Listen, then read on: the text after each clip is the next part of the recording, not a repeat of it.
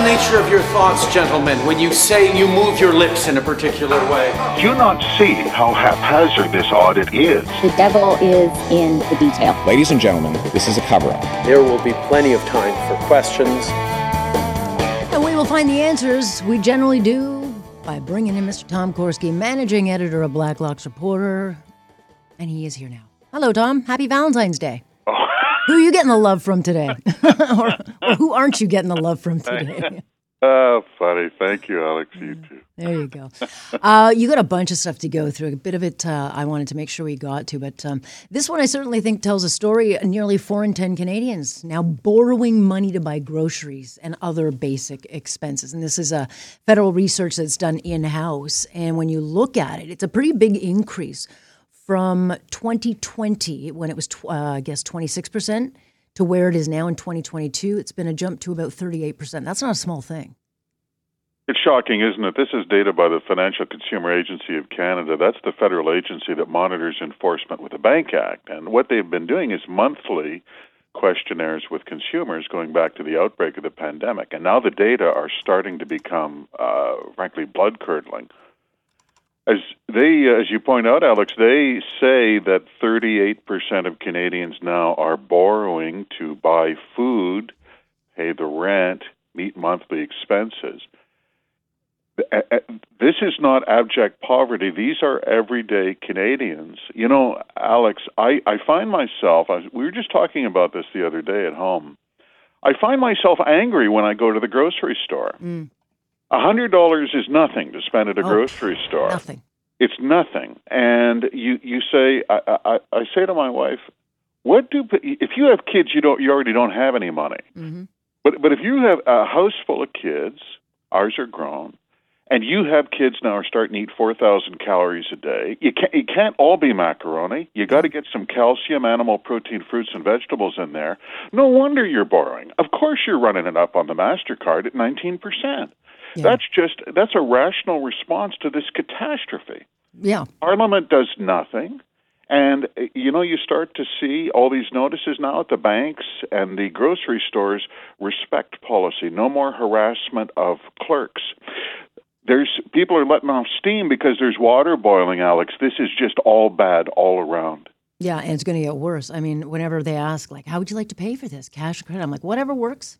Whatever works these days. Just whatever the money, wherever the money comes from, you can have it.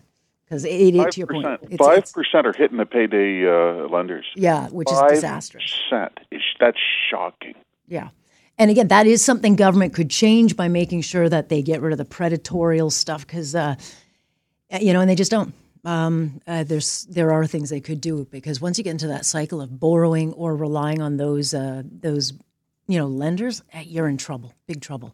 Well, under provincial regulation, Yeah. it's been documented. Some of the payday lenders, you're hitting 400, 500%. People say, how can that be? The federal usury law puts a 60% cap because it's regulated by the provinces, and so joker's wild. So the water is boiling. People are, you are so far underwater when you are running up the credit card to buy food for your children and no one's getting on it. It's I I could not believe the data. If this was any other agency except a government of Canada agency, you'd say, "Oh, th- this has to be some problem with methodology." Those are crazy numbers. Yeah. What did they say? Forty-one percent have no savings. They spent it all, Alex. It's all gone. So if the carburetor goes out in the van, you're in trouble. Assuming you can afford a van and assuming you can get a loan, because there are an awful lot of people, as you know, heading to the food bank uh, in record numbers. So that, that is the reality. Uh, new reality if you're being hired by the federal government and you're going to be teaching courses on hate or uh, I guess any other things, racism, etc. And that is that um, following the hiring of Laith Marouf, an overt uh, anti-Semite who referred to Jews as human bags of feces, uh, and paid half a million dollars to do so, and that was to teach uh, people like me about anti Semitism. Uh, now they've decided that they're going to do the basics of, I don't know, vetting people, like checking someone's social media. Like, uh, you can't be serious, right? Like, ne- never mind, no one got fired for this. like, this, they're going to do the basics of what they should have done before. members of the Commons Heritage Committee asked the department in the hearings yesterday. MP Marty Shields from Bow River, Alberta said, Who got fired on this? Long pause, awkward pause. Of course, the answer was nobody because failure is always an option. Mm. Yeah. Let's recap this one, Alex. The Department of Heritage decided to run an anti racism program. You could not make this up. To manage the program, they hired a guy who fantasized on Twitter about shooting Jews. When caught, it took them two months to cancel the contract with this guy. They're never getting a penny back. They know it. And no one got fired. And you know why this sort of thing goes on in Ottawa? Because failure is always an option. It's always an option. Now, yeah. It's like having a meeting with this with the executives and the management team to talk about fire drills. It's always a chance that someone will burn the building to the ground. But you know, lessons learned, and we'll have a committee hearing. We'll feel bad, and we'll say, well, we'll, we'll try not to do that again next time. You start to wonder why do we even have a Department of Canadian Heritage? If you can't manage an anti-racism program, I have an idea. How about shutting it down and putting the money in healthcare? I'm just that's I know that's crazy talk. Yeah. I know that's maybe these are not the guys to manage the program. Well, the guy managing the program was too busy coming up with a censorship bill uh, that uh, is going to roll out and probably shock a lot of Canadians. Pablo Rodriguez. How could he possibly deal with Laith Marouf when he was trying to make sure that you know opinions that they disagree with are not censored from the internet? So, so he was he was busy. absolutely. Yeah. Failure is always an option. Never forget. Yeah. Meanwhile, uh, I think this uh, flew under the radar, but she definitely deserves her time in the sun because Trade Minister uh, Mary Is is the gift that keeps giving. She's not going to repay the costs of a contract that were improperly uh, awarded to a very good friend of hers who manages to be a CBC pundit. But uh, this is about twenty two thousand dollars, eight hundred that she paid out because she needed media training apparently, and um, you know she had to testify again. She was wrapped on the knuckle by the ethics uh, commissioner, who basically who didn't even mince words. You broke the rules, and she's not going to step down. Down, and she's not going to repay the money, Tom. She just wants Canadians to know she's sincere. Inexcusable. Uh, that's Sincerely, what like, the ignorant? yeah, that's what the ethics commissioner called it. Inexcusable. And uh, Minister Ng said, you know, maybe what we need is more training because apparently the Ten Commandments and the Conflict of Interest Act just wasn't enough for Mary. This is one of those, you know, we talked about the fire drill that burns down the building. Here's another, here's another. Here's another poster boy.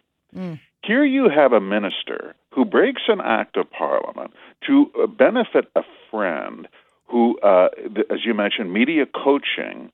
And the friend, this is my favorite part, is a CBC pundit, Amanda Alvaro. Come on down. And she goes on TV and talks about what a great job cabinet ministers like Mary Ng are doing. And no one in this whole scenario has a gag reflex. Yeah, it's amazing. And when they're summoned to committee and MPs say, Mary, just pay the money back because taxpayers are up against the wall. And she has no comment because failure is always an option. But she came up with the right talking point, right? So it worked. It was funny. She was asked, Did anyone help you with your testimony in the committee? She denied it. Yeah. But, but you know, I mean, this is a, a person of high credibility. You can take that to the bank. Yeah. Well, well, look, what she missed in the training where they specifically tell you as a new MP, do not do deals with your friends. Uh, she missed that one. But her friend who she did deal with has enough time in politics. She ought to have known as well. So, Worst, worst Valentine's Day ever. I am so disappointed. yeah. meanwhile, meanwhile, uh, who's doing hotel procurement for this government? Because this is this is crazy. Fifty point six million bucks on hotel bookings for illegal border crossers and uh, lawful refugee applicants since 2015, and, and no one has even bothered to uh, check out who's here illegally. Like, why are we paying for people who are here illegally? Big money. Uh, Quality Hotel and Suites, Toronto Airport East, uh, two point nine million dollars. Two point nine million. Quality in up out of the airport. Marigold Hotel Brampton, one point two million. Let's see, uh, Dev Hotel and Conference Center Cornwall, thirty million. You know, there has been no total estimate on the cost to the charge to the taxpayer in terms of shelter, transportation, food, education, you name it, for illegal immigration since the Parliamentary Budget Office, way back in 2018, came up with a figure, they figured a billion dollars over three years. No one has touched this, and you know why. Yeah. Uh, it is very, very costly, and it makes people very angry, especially at a time when they are borrowing money to feed their children. Yeah, and look, it's a big issue because a lot of times uh, those from Roxham Road are shipped to places like Toronto, and uh, we have a huge shelter issue here. We have 2,500 spaces that are going to people who, you know, come in here irregularly, and, and, we don't have the shelter space, and no one at the federal government thinks that that that Toronto needs the money, and, and so those hotel costs should be going to our shelter system because we have local people with needs who can't get shelter space. It's yeah, the system has gone awry. No, that's true. There was once a federal court case, true fact, a, a, person from Michigan who claimed refugee status, and it, it took a federal judge to explain that you can actually not be, you cannot be a refugee from Dearborn. we, we we had to actually get a court ruling on that. Imagine that. Well, stay tuned on that one. Uh, Tom, I have lots more, but uh, I'm out of time. Thank you, sir. Thank you, Alex. All righty, that is Tom Korski delivering the goods, and certainly uh, nothing that surprises us. It's just at least he delivers the goods.